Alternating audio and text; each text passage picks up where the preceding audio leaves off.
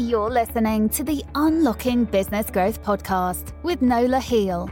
Nola has over thirty years of experience in financial and operations management for companies around the world. As a part-time C F O, she's dedicated to working with businesses of all sizes to create sustainable growth and amplify strategy. Kelly Sullivan Reuter is a former clinical psychotherapist of two decades who left the profession to raise the bar in the coaching industry with years of formal training, experience, and expertise with the human psyche. She is a sought-after speaker and C E O development strategist who helps entrepreneurs create safe and foundational psychological shifts that result in exponential business growth without sacrificing values, ethics, or joy. Kelly believes that women are being called to rise and lead like never before in modern history, and entrepreneurs are perfectly positioned to create a massive healing impact on the planet. She seeks to positively impact women worldwide by teaching them to create personal masteries so they are confident, brave, and in command as they work through the messy phases of scaling and growth.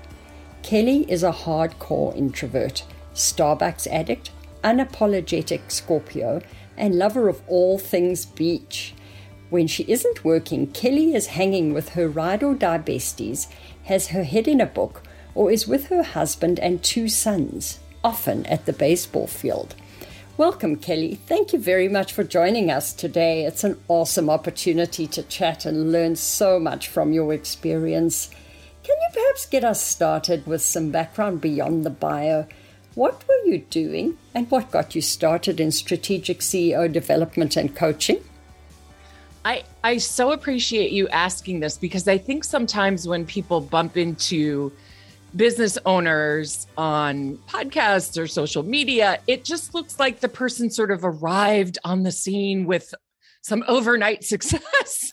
And so it, that's never actually the truth. There's always a journey. And I was a clinical psychotherapist for twenty years in the United States. But prior to that, I, I often joke with people and I say, you don't become a psychotherapist because you had a wonderful childhood. That's not, that's not where you end up. Interesting. And that's right. And that's not any different for me, quite honestly. And to be candid, and I do think it's important that, that I share this as part of my story, but my life started out with me likely becoming a statistic because I am a survivor of very early childhood sexual abuse from age three to five, and it was within my family.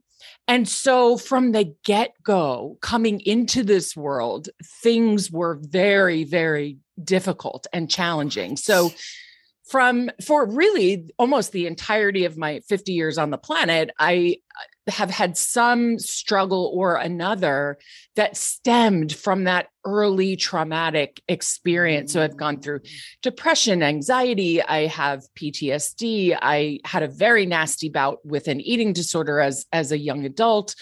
Um, and so I, while I'm a very resilient person because I've been required to be, early on, I decided that I was not going to be a statistic.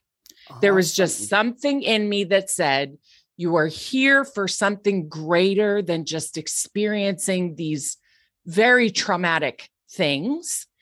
And let's figure out what that means. And so, of course, naturally, I was drawn to study psychology.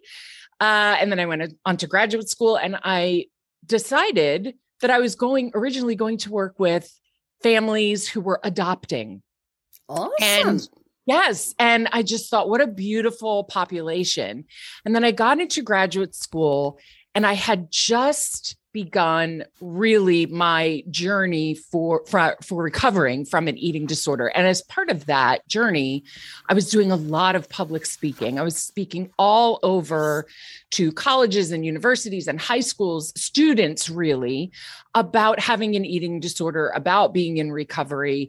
And then I was approached by someone who said, you really have a gift uh, working with adolescents. Would you consider changing your path? And I did. And I went into psychotherapy, never looked back. It was a wonderful twenty-year career. Yeah. And then at about the twenty-year mark, nineteen or so years, I found myself feeling very tired, very uh, overwhelmed, mm-hmm. and teetering on burnout. I did work that I'm very proud of. It was very fulfilling. Yeah. Um, I had a great practice. It was full with a waiting list. And yet that voice came up again that said, there's something more for you and there's more for you to do. And so I hired a coach and looked at what was happening in the online coaching industry. And quite honestly, Nola, I was really appalled. I was really mm-hmm. appalled, especially in the quote unquote mindset niche. And I said, here is where I can bring expertise and serve and close the gap and provide really high level service for people with mastery and education and expertise where it's lacking. So that's really the story in a nutshell. Fantastic. And mindset is just so valuable. Mm. You know, let's face it, we all, of a fashion, we don't know what is causing us to behave the way we do today. We've absorbed all kinds of experiences through life. We've seen, we've done things. We've been told not to do or see certain things. And so the mindset must be such an exciting world to kind of work in as you explore people. So where does one even start in trying to go down this realm with clients? Mm-hmm. So, you know, what I've seen is a lot of people in this field have a very rudimentary coaching certificate, for example, because oh. remember, in the coaching industry, there is zero barrier to entry. Right. You can literally build out a website, call yourself any kind of coach that you want, claim to be an expert. There is no governance over that. There's no regulation. There's nothing. So mm. I see a lot of people getting weekend coaching certifications or six months and you're, you know, a master coach. And I came into this, I'm at year twenty-seven now, and I came into it at year twenty thinking to myself, I wouldn't want to be working with someone who was trained for six months on my, my mind, my mind, which is connected to my emotions, which is connected to my behaviors, which is connected to my finances, my health, my relationships, all of the things that are so profoundly important. So for me, it, I came in with the education, the thousands and thousands of years of, yeah. of practice and mastery and training, really essential training, and felt very equipped to work on mindset. And I'll be honest with you though, Nola, I don't call myself a mindset coach mm-hmm. because in some ways I think it cheapens what I do. And because so many people have hired coaches who think mindset is creating a vision board and walking around saying affirmations. And if that's all it took, we'd all do it and we'd all be off the Marvelous. chart, right? No stress, no problems, no limiting beliefs. Everything would be hunky-dory. And I'm not saying those aren't tools in your toolbox, but I think unfortunately too many people have built entire businesses around write in your journal and say affirmations and do a vision board. And so I decided not to call myself that because it's really, that is just the very tip of the iceberg in working with the human psyche and the interface between mind, emotion, and behavior. And since I work primarily with female entrepreneurs, I feel that because you all are smart and savvy and driven and ambitious, it's a great disservice to only work really at that very surface level. Mm. Makes a lot of sense. So now you work extensively with female entrepreneurs, but you obviously have or have had a lot of men as clients. Yes. Do you find that women are, are pretty different in terms of the way they approach their entrepreneurial existence as well mm-hmm. as their life? Are they quite different? Yes. And And I mean that in a good way, but it's also challenging. So mm. I'm a firm believer that any system that is going to be highly successful will be representative of the population it serves, whether that's your, you know, your political system or a system in your community or a religious system. I, I think having uh, men and women and, you know, non-binary people all represented is incredibly important. Oh, yeah. We do have differences. And when we bring them to the table, they really make for excellent outcomes. But sometimes uh, there are gender sort of learned differences to approaching mm. things that are not always terribly helpful. And that's true for both genders. That's true for both genders. I mean, I have two sons, they're eighteen and fifteen, and they didn't learn that crying is weak in our home, but they what? picked it up somewhere. And yeah. so I'm constantly having to help them unlearn that mm-hmm. as that, that mm-hmm. um, belief that that is a weakness. And so in working with women, I found that there are several paradigms that they often work in, that we often work in, that need to be unlearned, that there are sub primarily subconscious beliefs that drive certain behaviors that are not terribly helpful when you own and run and lead a business. So this is what I work with when with women in my group program and men privately. Well, there you go. So you are still working with both men and women at the moment. Yes. So you work with the men privately. Do you find that the genders approach the mindset work and the self-improvement, shall we call it, mm. in different ways? Are there perhaps subconscious, I would guess, mm. uh, differences in people's approach? Do, for, for argument's sake, do the women like to do it as a group and the men perhaps like to do it individually? Or are, is it just that they possibly again inadvertently, are willing to reach out individually, or the women are more inclined to say, oh, there is a group, let me approach it from that perspective first, mm-hmm. drawn to the group perhaps? Sure. So I think it's probably more uh, fair and more representative to say that it's not so much about being a man or a woman. It's about what you've been taught mm. about being a man or a woman that either encourages you to show up in a certain way or discourages you to show up in a certain way. Now, this is also not across the board, right? We can't say all women fill in the blank or all men fill in the blank, right? So. Right. So there are certainly differences within gender as and across gender. Mm-hmm. But what I have found is with women in particular, again, not that men do not have trauma, not that men are not exposed to things that are damaging.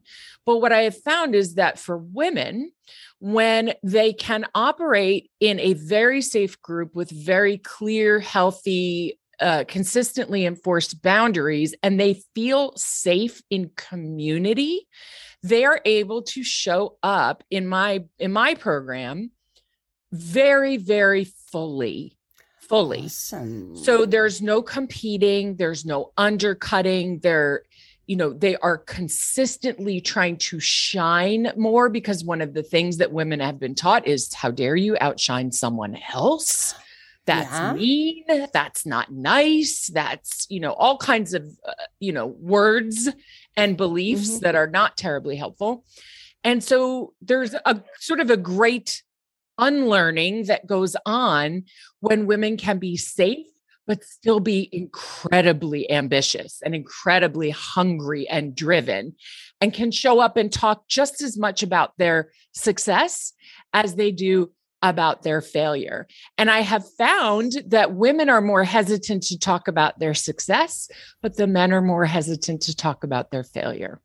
And that's, a, that so, that's a social construct, really. Yeah. It's not because they're men, it's because what they've been taught about being men and what women have taught about being women. Uh, so it's very, very interesting. There's many, many differences, but really the key is to unlearn and move out of the way the beliefs and the paradigms that you operate under that don't allow you to be the best version of yourself, regardless of gender, so that you can lead your team, you can lead your clients, you could lead your company to greater, greater degrees of success and impact and revenue. That's really the key for both genders. Yeah. So do you find women are inclined to hold themselves back in business? You know, I mean, I encounter quite a lot of things like, use one example, um, imposter syndrome. Mm-hmm. And I, I know a lot of men who have exactly the same problem. But I have noticed that there is a very common thread among women to feel they are an imposter or that they're not adequately qualified or experienced to do a certain role. So do you come across that quite a lot in your work? I come across it all the time. And, you know, there's been some really interesting and solid research done in this arena with women and men in a corporate setting, where the research, and it's been repeated, the research has been repeated several times. So, uh, you know, I find the outcomes to be relatively reliable. And what it shows is that uh, men will quite often go for the position that is out of their reach, that is above their sort of, you know, zone of genius, their wheelhouse, so to speak, with great confidence that they deserve and are capable of that position. And women who are overqualified for the position won't even apply, won't right. even apply. So the underqualified men put themselves out there and have confidence. The overqualified women lack confidence and often will hold themselves back from even applying for it. So it's very, very, a very interesting dynamic. And as we know, there are a lot of people who started in the corporate arena and left to start their own businesses. So you don't just exit corporate and leave all of your beliefs and habits behind with right. you, to, you know, bring uh, them all with you into building a business. And so, yes, I see this play out, not all the time, not across the board, but it is pretty frequent. That's a valid comment, I must admit, because there are an awful lot of people who leave the corporate world because they don't like it, they feel they're being prejudiced, whatever the case may be. They think they can do better on the other side, even though the road is really hard as an oh, entrepreneur. Yes. Oh, you know, yes. It takes a lot of bravery to step out and say, I am going to be my sole support moving forward. I am going to make the money myself and mm-hmm. that type of thing. But that's a very valid point, that you don't leave your beliefs behind. So are women's businesses perhaps just not doing as well as they should be, which unfortunately at a certain level, I feel that is prejudicing society mm-hmm. because if we don't get our businesses, which are the backbone of our economy, mm-hmm. to do exceedingly well, they mm-hmm. are depriving whoever those potential clients and customers are of their fantastic gifts in the world. And they themselves suffer and society suffers. So that is really, really unfortunate. Do you see the same kind of bias from the other perspective in, for argument's sake, when men are recruiting? Are they inclined to choose the potentially underqualified man who's put himself out there over the exceptionally overqualified woman? And do you see women recruiting in the same way? Or is there a bit of a, I mean, obviously we're generalizing on gender here, but it's a kind of characteristics that I'm just wondering if the candidate is not putting themselves out in the mm. same way. Are the recruiters inadvertently doing the same thing from the other side? Mm-hmm. That's a very interesting question. And I think I can't answer it in a good way because my clientele tend to be extremely self-aware people. So because they are so self, I mean, the work I'm doing with entrepreneurs is, you know, C E O development. It is personal growth work for the benefit of yourself and your business. And so they come in, people who are not particularly self-aware don't even know to do that work on themselves, let yeah. alone, you know, seek it out. And so the both the men and the women I work with are tend to be aware of these things and on the lookout for, am I doing that? Is my company, is the person who's doing recruiting for me in my company doing that? So they tend to be very aware, not only about gender, but about any marginalized group of people. So people of color, people from the L G B T Q I A community, just marginalized people in general. And they tend to, I'm very fortunate that way that yeah. my clientele tend to be very aware. And if they are making a mistake, they catch it. And they very quickly would like to understand, where is that coming from and how can I do that better and differently? Very interesting. And that's actually a valid point, but it's potentially the wrong sector of society, shall mm. we call it, to be able to see if there is a bias. I mean, I do believe we all have subconscious biases. Agreed. And it's unfortunate, but it's also a reality, which, you know, comes from our conditioning or whatever it is. And one's got to actively work on it to overcome the obstacle, both mm-hmm. to yourself and to whoever you're dealing with. You've got to become mm-hmm. more self-aware, as you suggest, to, uh, To, to get that whole culture flowing through your business. And Agreed. Spread. And I so appreciate you saying that, I just have to say, because there are so many people resistant to this idea that we all have subconscious biases. But I, I often say to people, just because you decided to be a business owner or a C E O does not mean you got to sidestep the human condition. You didn't get to just exit, you know, being a human with all of our imperfections and design flaws and whatever. You don't get to just, you know, skip over that part. You have to learn to work with that. And so because we have a subconscious mind and because of the way it is designed and the way it works, we do pick up some wonderful things along the way, but we also pick up some things that are not terribly helpful, and about all kinds of things, race and gender and success and power and money, all sorts of things. And you have to first be willing to acknowledge that that exists, and it doesn't make you a bad person. What it makes you is a person who has an opportunity to do better, to do better. But it that requires bravery as well, to say, oh, there are things lurking around in parts of my mind. I don't even know how I picked them up, but they are my responsibility. They are mine. And I have to own that I have that and see that, ooh, I have an opportunity to do so much better by exploring them, facing them, dealing with the feelings they bring up, and then changing them so I can operate as the leader of a brave business. We need more brave leaders of more brave businesses around the globe. And then everyone benefits. Absolutely. So true. So that brings up a valid point. So how does one even begin to start identifying all these obstacles that are in our history? Can you give yes. us some examples? Yes. And I mean, this is something, honestly, Nola, I could talk about for seventeen podcast interviews, but, uh, you know, we all have to start somewhere. And so I tell people all the time, and this is something um, that I heard from Doctor Bruce Lipton and uh, Jack Campbell and several several other people who are either in the personal development or the science side of development.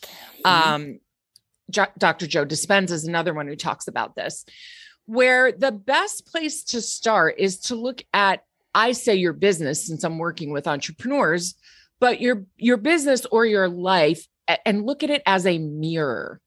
So what your business will reflect back to you all the time is where you could use a little assistance. And the way it reflects back to you is with the symptoms that cause you pain, that cause you pain. Mm. So where are the pain points in your business? The second thing I say to people is, where do you know better? So cognitively, intellectually, rationally, where do you know better? But continue to make decisions that sabotage you, your team, your revenue, your schedule, you will absolutely be sabotaging yourself in one, if not all of those okay. areas, right? Yeah. Those things right there, just those two self-examinations and examination of business will show you where you have a subconscious belief that is undermining your conscious mind. And you have to understand the subconscious mind is the captain of your ship. We are all inclined to believe that the conscious mind, where the intellect resides, because especially here, uh, you know, in Western society, we've been taught the intellect is king. It's not. Let me tell you, it is not. It is part of your toolbox, but it is not king.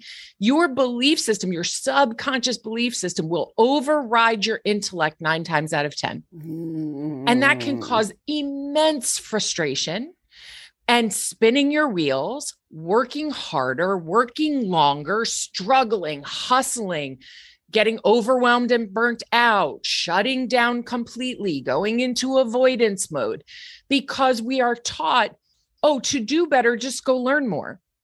Just go oh, learn more, or just go work harder. Just put, you know, you're doing fifty hours, do sixty. That's the problem. You're not working hard enough.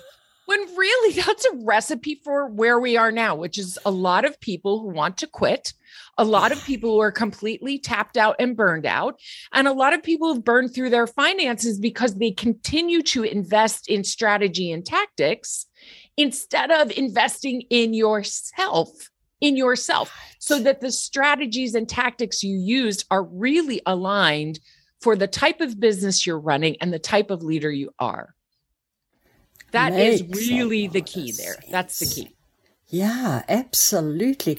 Now, have you, just as a thought, have you noticed any changes through the pandemic? I mean, one of the observations we've all had is that with people working at home, there's been a lot more acceptance of the whole person. Mm-hmm. So where particularly women, you would see a lot, had to bring their business persona to the office and leave the personal persona or the childcare persona or the look after the parents caregiver persona, mm-hmm. whatever it might be, mm-hmm. all those other problems had to be left outside, and mm-hmm. you switched off when you came to the office. You were a different person. You mm-hmm. put on the nice uh, collar and tie and uh, mm-hmm. in you came.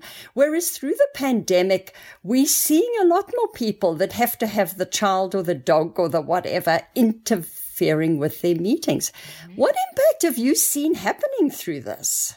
Now, for me, this has been one of the positives of the pandemic. And this is coming from, by the way, I got COVID nineteen in July of twenty twenty, and I was oh. actively sick until May of twenty twenty-one. Wow. So long this tail.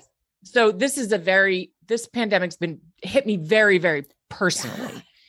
Yeah. Um, but what I have seen, like a positive that has come out of the pandemic, is I was never a big fan of using create an alter ego mm-hmm. as a coping, as a long-term coping mechanism. I think for a very short-term thing, it's great. It's great. It works. If your nerves are just so overwhelmed about stepping on a stage and you, you know, use an alter ego to get yourself to walk out from that curtain and step on the stage, that's great.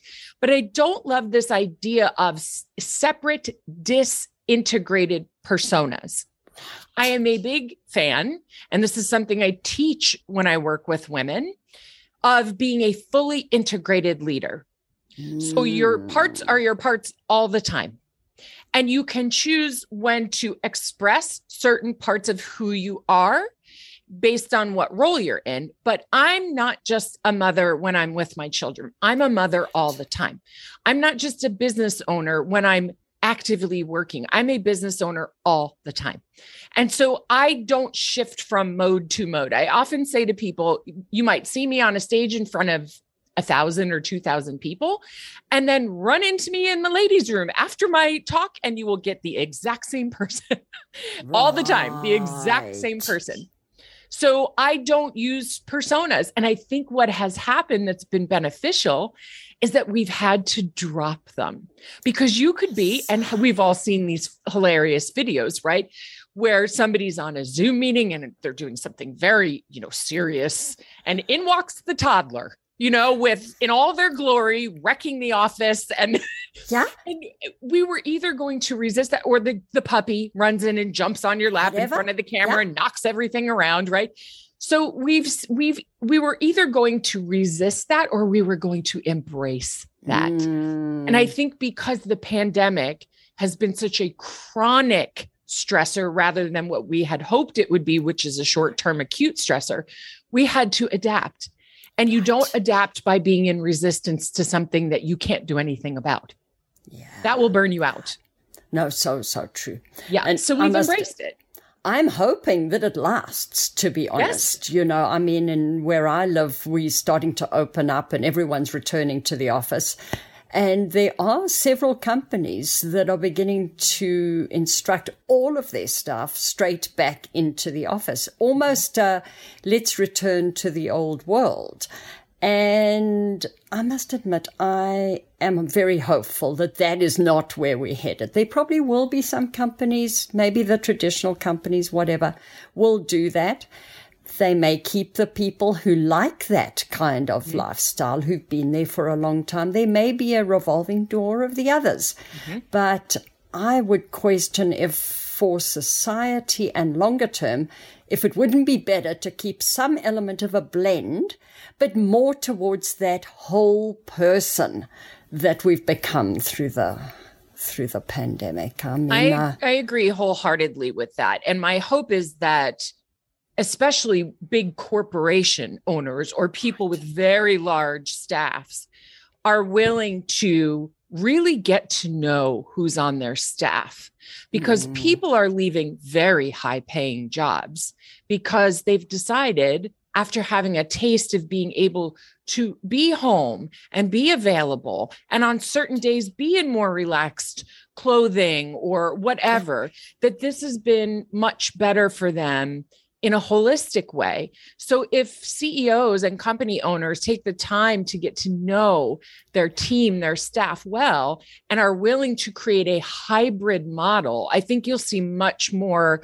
employee satisfaction and employee retention. And we mm. all know that when you find a wonderful team member, you want them to want to stay and you want them to be happy, because they'll do a much better job, but their health will be better. Their mental health will be better. It, it's just a win-win all around. And so I hope really that business owners are, across the board and across the globe, are wise enough to stop treating their team members as cattle, really, right. and start seeing them as human beings with lives and dreams and mental health and physical health and different needs, and being willing to be adaptable and flexible that way to retain really, really good employers and even contractors, because contractors are saying that the money's wonderful, but I can't stand working for you. You're making my stress go through the roof. So I'm going to walk away from the money too. Um, so yeah, my, I agree with you wholeheartedly, and that's my hope as well. Yeah, no, I think, and quite honestly, my experience is the more fun your team members are having, the higher their productivity. Agreed. So everybody wins that way, because the greater the stretch that you afford to your, your team, the more they learn, the more they grow, the more fun they have, the more you get mm-hmm. and their peers get yes. in, within within the team. So it's beneficial to everybody. I must admit, though, on the other side, I have questioned if for some people, it's very hard to manage people remote. Yes. And if that is where some of the, the challenge lies, that even yes. though we've been in this world for all this time, people haven't managed to cross that challenge mm-hmm. of learning how to manage people remote, because it is a very, very different skill. And a lot of people are afraid of it. You know, things it, like a hard is. conversation over a Zoom call. It's a different experience. It, it is. And what I would say is, in terms of human adaptability, I mean, we are incredibly adaptable creatures, but yeah.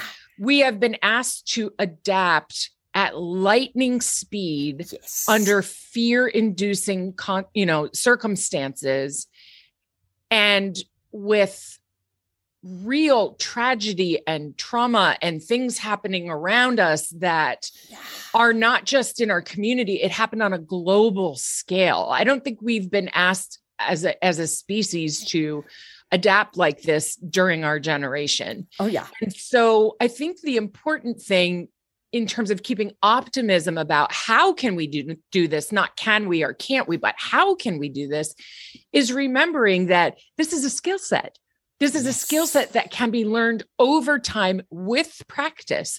So before the pandemic even happened, there had been a significant period of time where e-therapy, so e-counseling, e-psychotherapy, there started to be a movement towards this, especially because in certain areas here in the United States, the more rural areas, it was difficult to find a therapist within driving distance or walking distance. You know, if you're working on a farm, the likelihood that, you know, you're going to find a psychotherapist's office within an hour is, it might be very small. Yeah. So there was this movement here to, you know, certify therapists in e-therapy so that you could have virtual access, but you need specific training on um, being able to get over and past the virtual, so, so-called virtual what? barrier, and continue to be able to read, uh, you know, body language and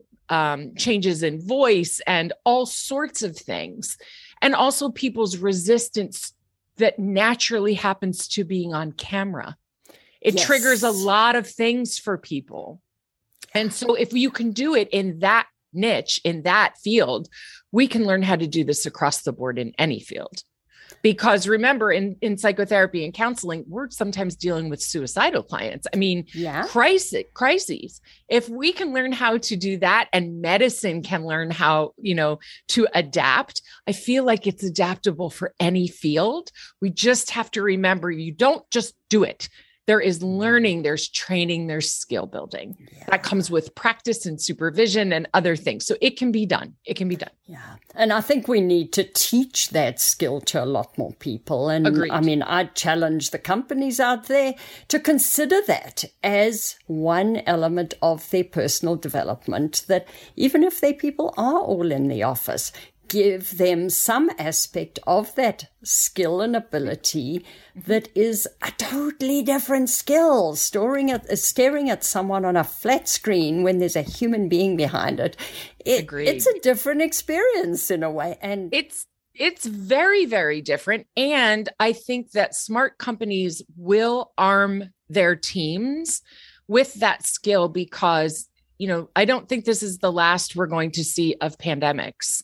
And so there may be times when certain areas of the world need to temporarily go back to being fully remote. Right. And so I think if you're going to firm up your company, that, that could be a vulnerability for you. People like me are very used to this. My whole business has been online for seven years, other than my speaking, you know, engagements at events and whatnot.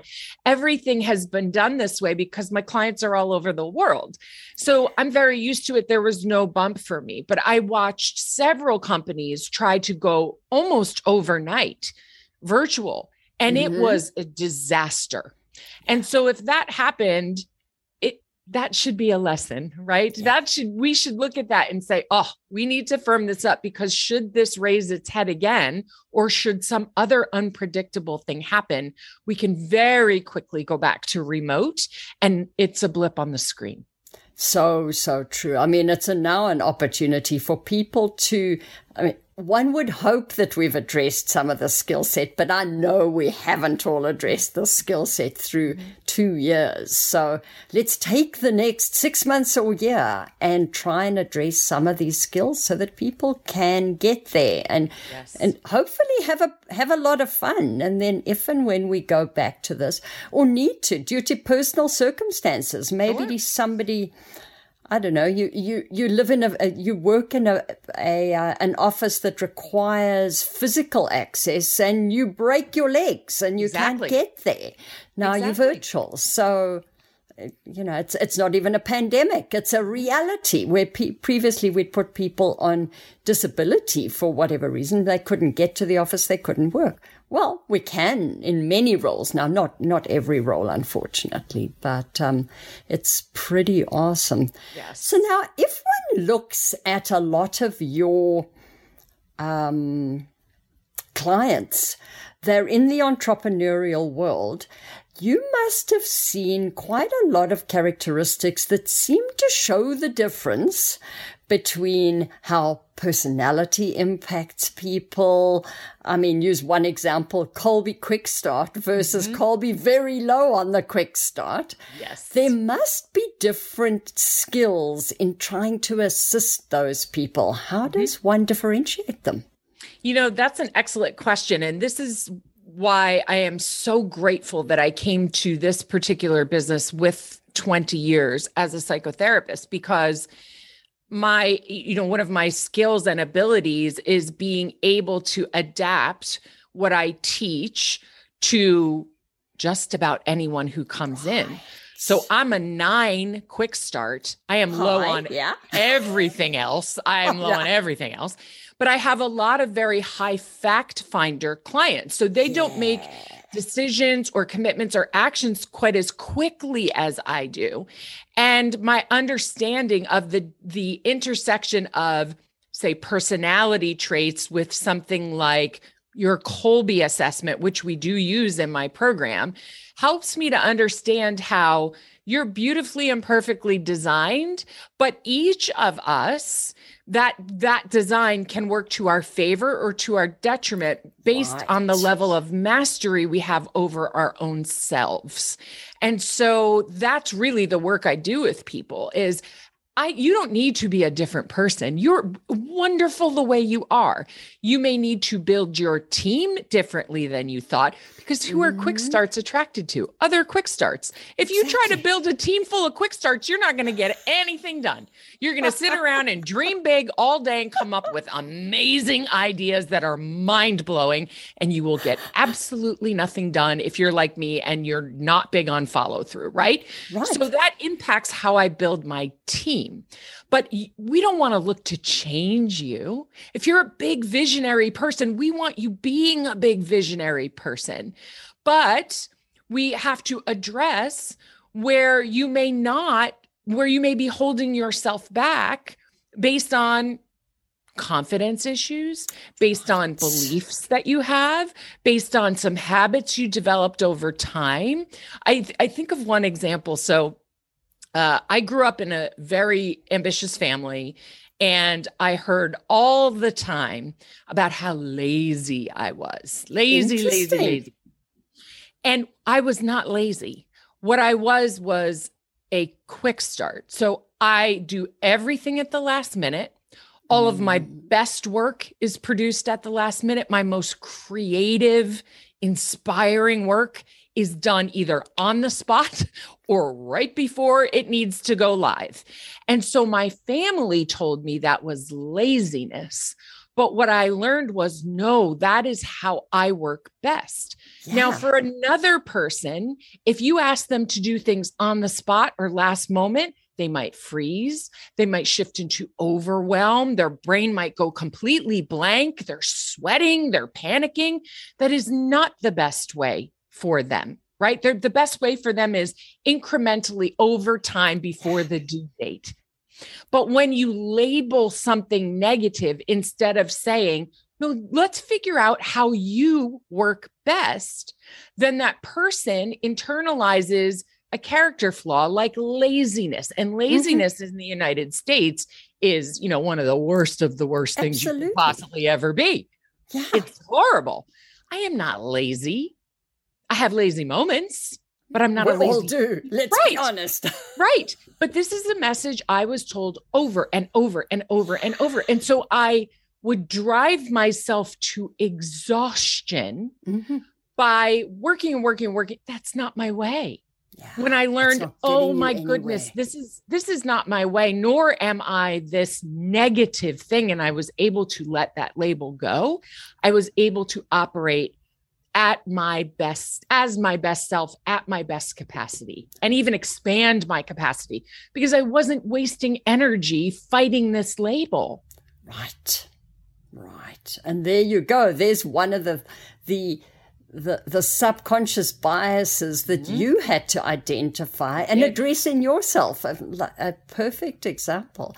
So okay. Now we find that many entrepreneurs are incredibly successful, but yes. for some reason, there are entrepreneurs that just never succeed. They mm. either hold themselves back or they they fail repeatedly. Yes. Have you noticed any particular characteristics in these different groups of people or something mm-hmm. that they should be looking at? Yeah, I, I think there are several contributing factors, and I don't even know if I could name all of them. I mean, sometimes it's literally that you entered an industry at the worst possible time you could enter right. it, and it just wasn't going to fly, even Fair though you luck. had a, a, a great idea, right? Yeah. But when it comes to, to people, what I have found is, number one, you your willingness to reframe failure from a personal inadequacy to a learning opportunity ensures the likelihood that you will get up and try again, because anyone who's had any degree of su- success, however you personally define that word, will tell you that failing, but failing forward, is a requirement of achieving goals that matter to you. You will not, I don't care. I've seen all this marketing online, you know, make a million dollars in seven and a half minutes nonsense. Anybody who's made any money is going to tell you that's nonsense. That's not the way it works. I'd like to but, achieve that. Thank you. Right, right. But because human beings love quick fixes yeah. and love the fastest way with the least amount of suffering, we fall for this kind of marketing all the time, right? So number number one, I'd say, is this acceptance of failure and this re um, shifting of paradigms that failure is required, and that when you do it, if you turn it into an oppor- opportunity for learning about yourself, your team, your systems and operations, how you can better um, serve people, if you can do that, you're really going to do much better, because the key in entrepreneurship is learning to play the long game. Right. Yes, short short wins are fabulous. They are great for, you know, again, wind in your sails and cash infusion and, you know, just getting the team excited. Yeah. But you don't getting build going. a meaningful business on that. It's, you've got to play the long game. Yeah. Secondly, is I have seen, I have watched three multi-million dollar businesses close in the last, since end of November. Oh, People awesome. who have been in business a long time. Yeah. And there was one characteristic about the owner slash C E O of each of these businesses. Interestingly, totally Very different businesses in totally different niches and industries. And the difference was the business owner had narcissistic tendencies, meaning that he or she was not willing to delegate fully to team, would not relinquish control, would not take corrective feedback very well from their team members who are experts in their own right, in their own roles. Right. Um, and they end up, ended up tanking multi-million dollar Amazing. businesses. They and these are brilliant people, by the way. This has oh, absolutely wow. nothing to do with intellect. They were just, they did not do the work on themselves to get out of their own way, to get out oh, of their own way. More reason to do it early. Yes, yes, absolutely. And so this pandemic came and they did more pushing, shoving, manipulating, controlling, control, control, control, instead of being in command. Your business needs you to be in command, not in control. So that means you are not reactive, you are responsive. To be responsive, you have to be agile, flexible, innovative, creative, and you also have to be humble. You have to be humble. So that's another defining factor that I've seen. And the last thing is, we are all, as human beings, born with a degree of resilience. Mm-hmm. And depending on what you are exposed to over time and how that interacts, sort of mixes with your personality, um, and a few other factors, certain people have end up with a greater degree of bounce back. Oh. So I find that the most resilient people keep getting back up. And we may get back up. I've been knocked down more times than I can count by, by things that came out of left field. I just had spine, unexpected spine surgery, December thirtieth. That was not in my plan. Not in your plan. twenty-one. No, that was not in the, the game plan for Q four. Hello. You know, and it knocked me out of business for six straight weeks. Like that was not part of the plan. So, you know, and things like this have happened. I mean, again, getting COVID, having trauma, all of these, you know, this is not part of what you expect when you say, I'm going to build a business. You know, this is not part of the plan. But again, you're a, not that it, it hurt me every time in different ways. It took the wind out of my sails. Yes. It brought up doubt. It brought up every emotion known to man or woman. It just, it was very, every time it was difficult, but because I have built a skill set that contributes to resilience and fortitude, I've been able to get back up and continue to move forward towards what I feel is purpose and calling and fulfillment. And I think not enough people are doing it and doing that work, that skill building work. Why? Because it's profoundly uncomfortable. But yeah. You're going to feel discomfort now, or you're going to feel it later. And I am Some a big way. fan of like, let's do it now so that it's much more manageable later, because you cannot run a business and not feel discomfort. It's impossible. It's impossible. No, so true. But a what? lot of people just avoid. They don't want to feel the feelings or look at the inner obstacles or talk about uncomfortable things. They just would, ra- I just, just tell me the numbers and tell me the system and tell me the tactic. And let's just implement. Let's yeah, implement let's and make execute. It simple. Yes, all the time. Well, human beings are not simple. We can no. simplify. Absolutely. Yeah. I am the biggest fan of simplifying absolutely everything from the inner work to the strategic and tactical work in your business, right? Yes. But it doesn't mean you don't, you get to escape the feels of it. You're still a human before you're a business owner. So that's the third thing I would say I've seen make a profound difference in people's ability to not only kind of survive the pandemic and keep your business open, but thrive during yeah. a pandemic.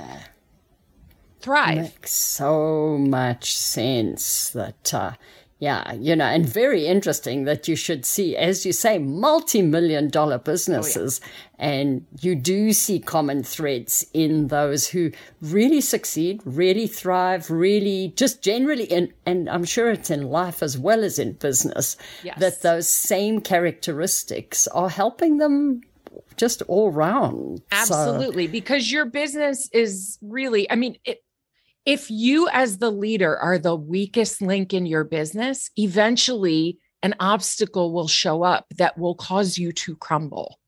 Yes. So the leader cannot be the weak link. You cannot be the bottleneck in the business. That's why the inner work now more than ever, I believe, is going to be something that differentiates companies and leaders and quality of teams, right? Because we all want to be led by somebody who is strong, inspiring, and wise. You don't have to know everything. You have to be wise enough to say, I don't know the answer to that. Know. Let's go find somebody who's an expert and knows the answer in that.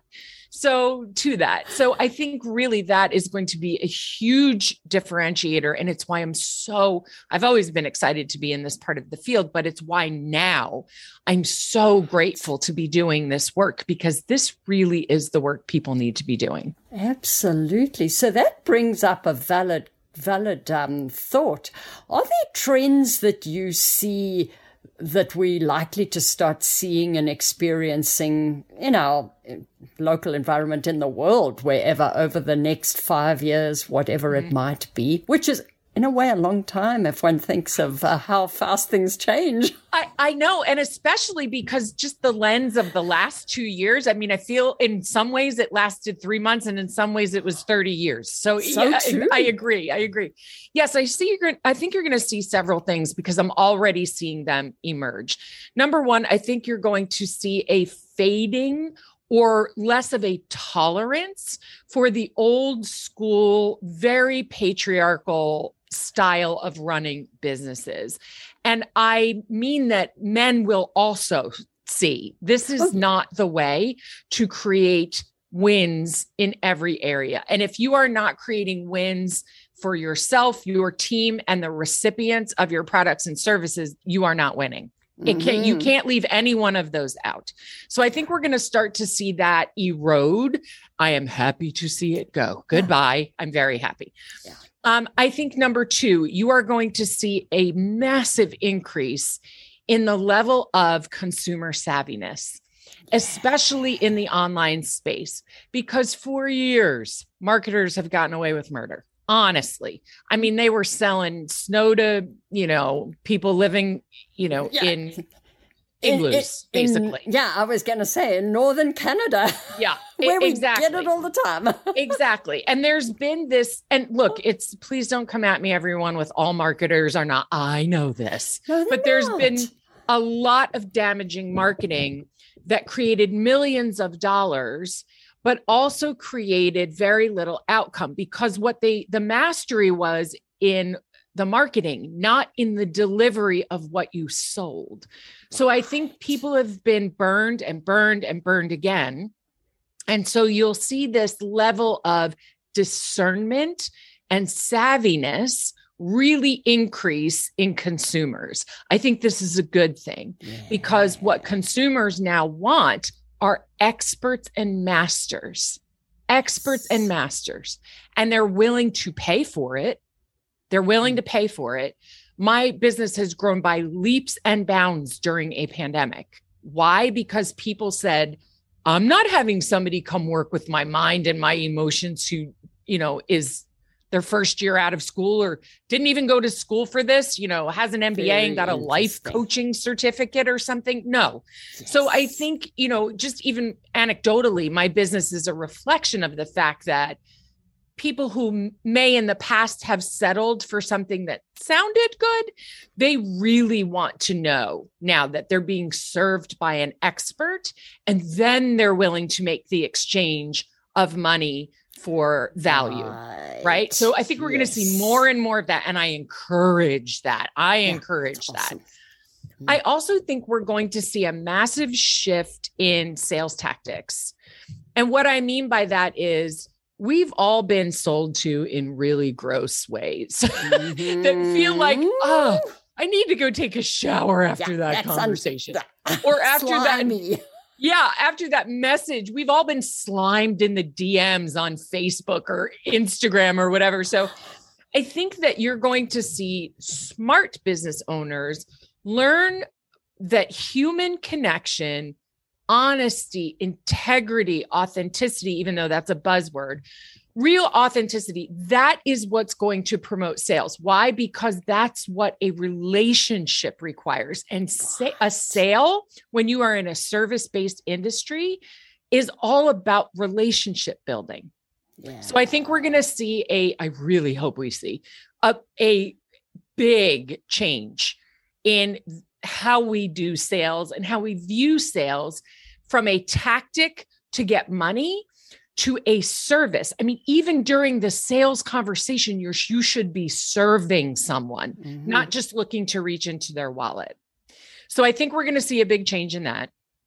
And That's finally, nice. I think, and this has already been happening, but I think we're going to be see a, a trend in turning away from everything being automated, right. everything being automated, um, especially in sort of this, the entrepreneurial business industry where we got used to automated everything because of its efficiency, but what it gives you in efficiency, it lacks in human connection. Yeah. And because the pandemic caused us to have to be disconnected from each other in order to keep each other safe and well and alive, mm. um, we're really craving that human connection on a deeper level now.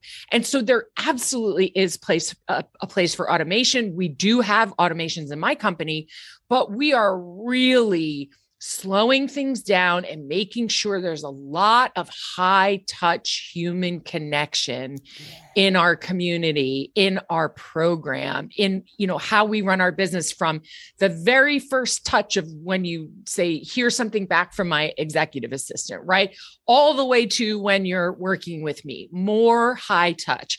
I think people are really craving transformation, not just information. And you've yes. got to give them a way to go from consuming information to integration of that information to then transformation. Wow. And it takes a skilled person and a skilled team of people to provide that experience for for your clients. So I think that's the last, one of the last things we'll also yeah. see. I mean, it'll be awesome. Wouldn't it be a pleasure if we could jump forward five years and look back on how much we actually gained to change? Or yes. maybe in five years, we need to look back and try and remember a microcosm of what today is and, and try and compare be- it. Because as hard as it's been, and for some people as tragic it is, as it has been, with all hard and bad things, there are also good things and, and lessons and opportunities. And I don't mean that in a like overlook the bad because we just focus on the positive. I mean, that's, rosy. Non- that's nonsense. And I can't stand when I hear that. But what I, I want people to remember is that there, there is always light with the dark. And so do look for it while you're in the darkness. And you may, if you're listening to this, you may really be in it right now. Yeah. Please spend a few moments a day looking for the possibility, the opportunity, the lesson, the thing that could make it a bit lighter for, for you, because it's there. I promise that it's there. And it doesn't negate what you're going through, but that possibility for it to be better is there yeah. for sure. Yeah, and I think psychologically we need that little glimmer of the positive, just almost re-energize, keep going. Okay, tomorrow I'll I'll try again. Let, let's, which can be very hard when you're very. in a very deep, dark place. It's hard to look it, for the positive. It is, know. And I think that that's why even in the online space, Uh, group programs and community-based programs that are run properly are going to thrive because we, you know, I don't know about you, but not all my friends are entrepreneurs. Some of them don't even get what I do. I mean, no. I have friends that are attorneys and school teachers and, you know, yeah. the whole gamut. So they look at me and they're like, I don't know what she does, but I'm just really proud of her. You know, those are my girlfriends. Yeah. I've got your back every step of the way. But but they're, I need an entrepreneurial community and also having a global community where we're talking yes. about, well, what's business like in the U K right now? What's business like in Canada, in Australia, in Asia? What's it like right now? Yeah. And so I think that community gives us that, right? Where we can say, I meet with my community and I remember why I'm doing what I'm doing. And I remember who I am. And I remember get up again tomorrow and put your best foot forward and just try again, try yeah. again. You're not alone. And that is a hard thing to remember on dark days. Oh yeah. Yeah. I know it's very, very painful. Yeah. So now I'm quite certain we could chat all day. If the listeners want to contact you to sure. learn about the programs, to learn more about you, how do they go about doing that? Sure. I, I would say the best thing I could give you to, as the audience is something to learn about you, not me. So we created an assessment. So after twenty-seven years, I start to see these patterns of subconscious beliefs emerge. And they're so profoundly interesting. And they're patterns that sabotage you as an entrepreneur. So we created, I took months and months to create. It takes you about three minutes. Um, it's called the Invisible Saboteur Assessment. And it's nice. At w w w dot invisible saboteur dot com. You go through the assessment, and in about three to five minutes, depending on how kind of fast you process questions and that sort of thing, you're going to find out what one of your largest, biggest, most interruptive uh, subconscious beliefs is and how it's tripping you up in business.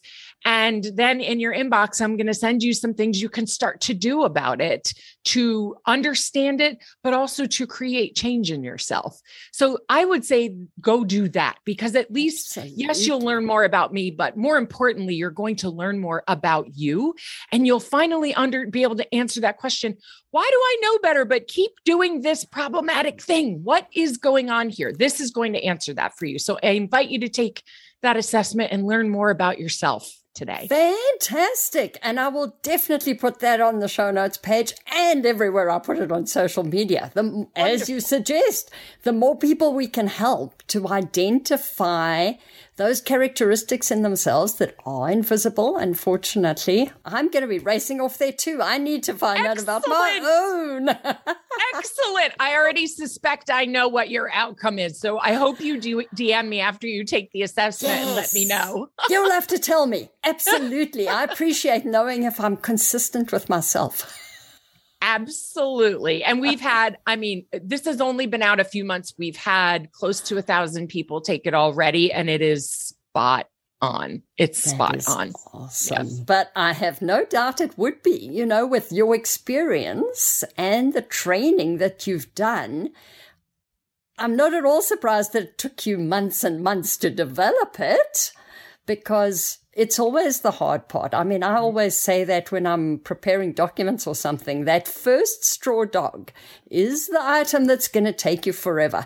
After that, it's very easy to perfect or criticize for others. So I, you know. I agree. I agree. And I just hope you all find it valuable. It's a valuable thing to know about yourself that's very hard to get out yourself without a little bit of guidance. So this assessment will guide you right to it, and it's going to make a ton of sense. And you're finally finally going to have that aha that this is what it's been all along, that it's been tripping me up. And that's very valuable information to have oh, about absolutely. yourself. Absolutely. And I wouldn't Thank be you for sharing in it. Some cases, it's a simple thing that once you know about it, you can deal with it. Absolutely. Absolutely. So thank you very much, Kelly. Thanks for joining us today and all this fantastic value that you've already been able to give us before we do the assessment. Oh. So thank you, Nola, for having me. This has been such a pleasure and such an amazing conversation. It's been an honor to be here. Thank you.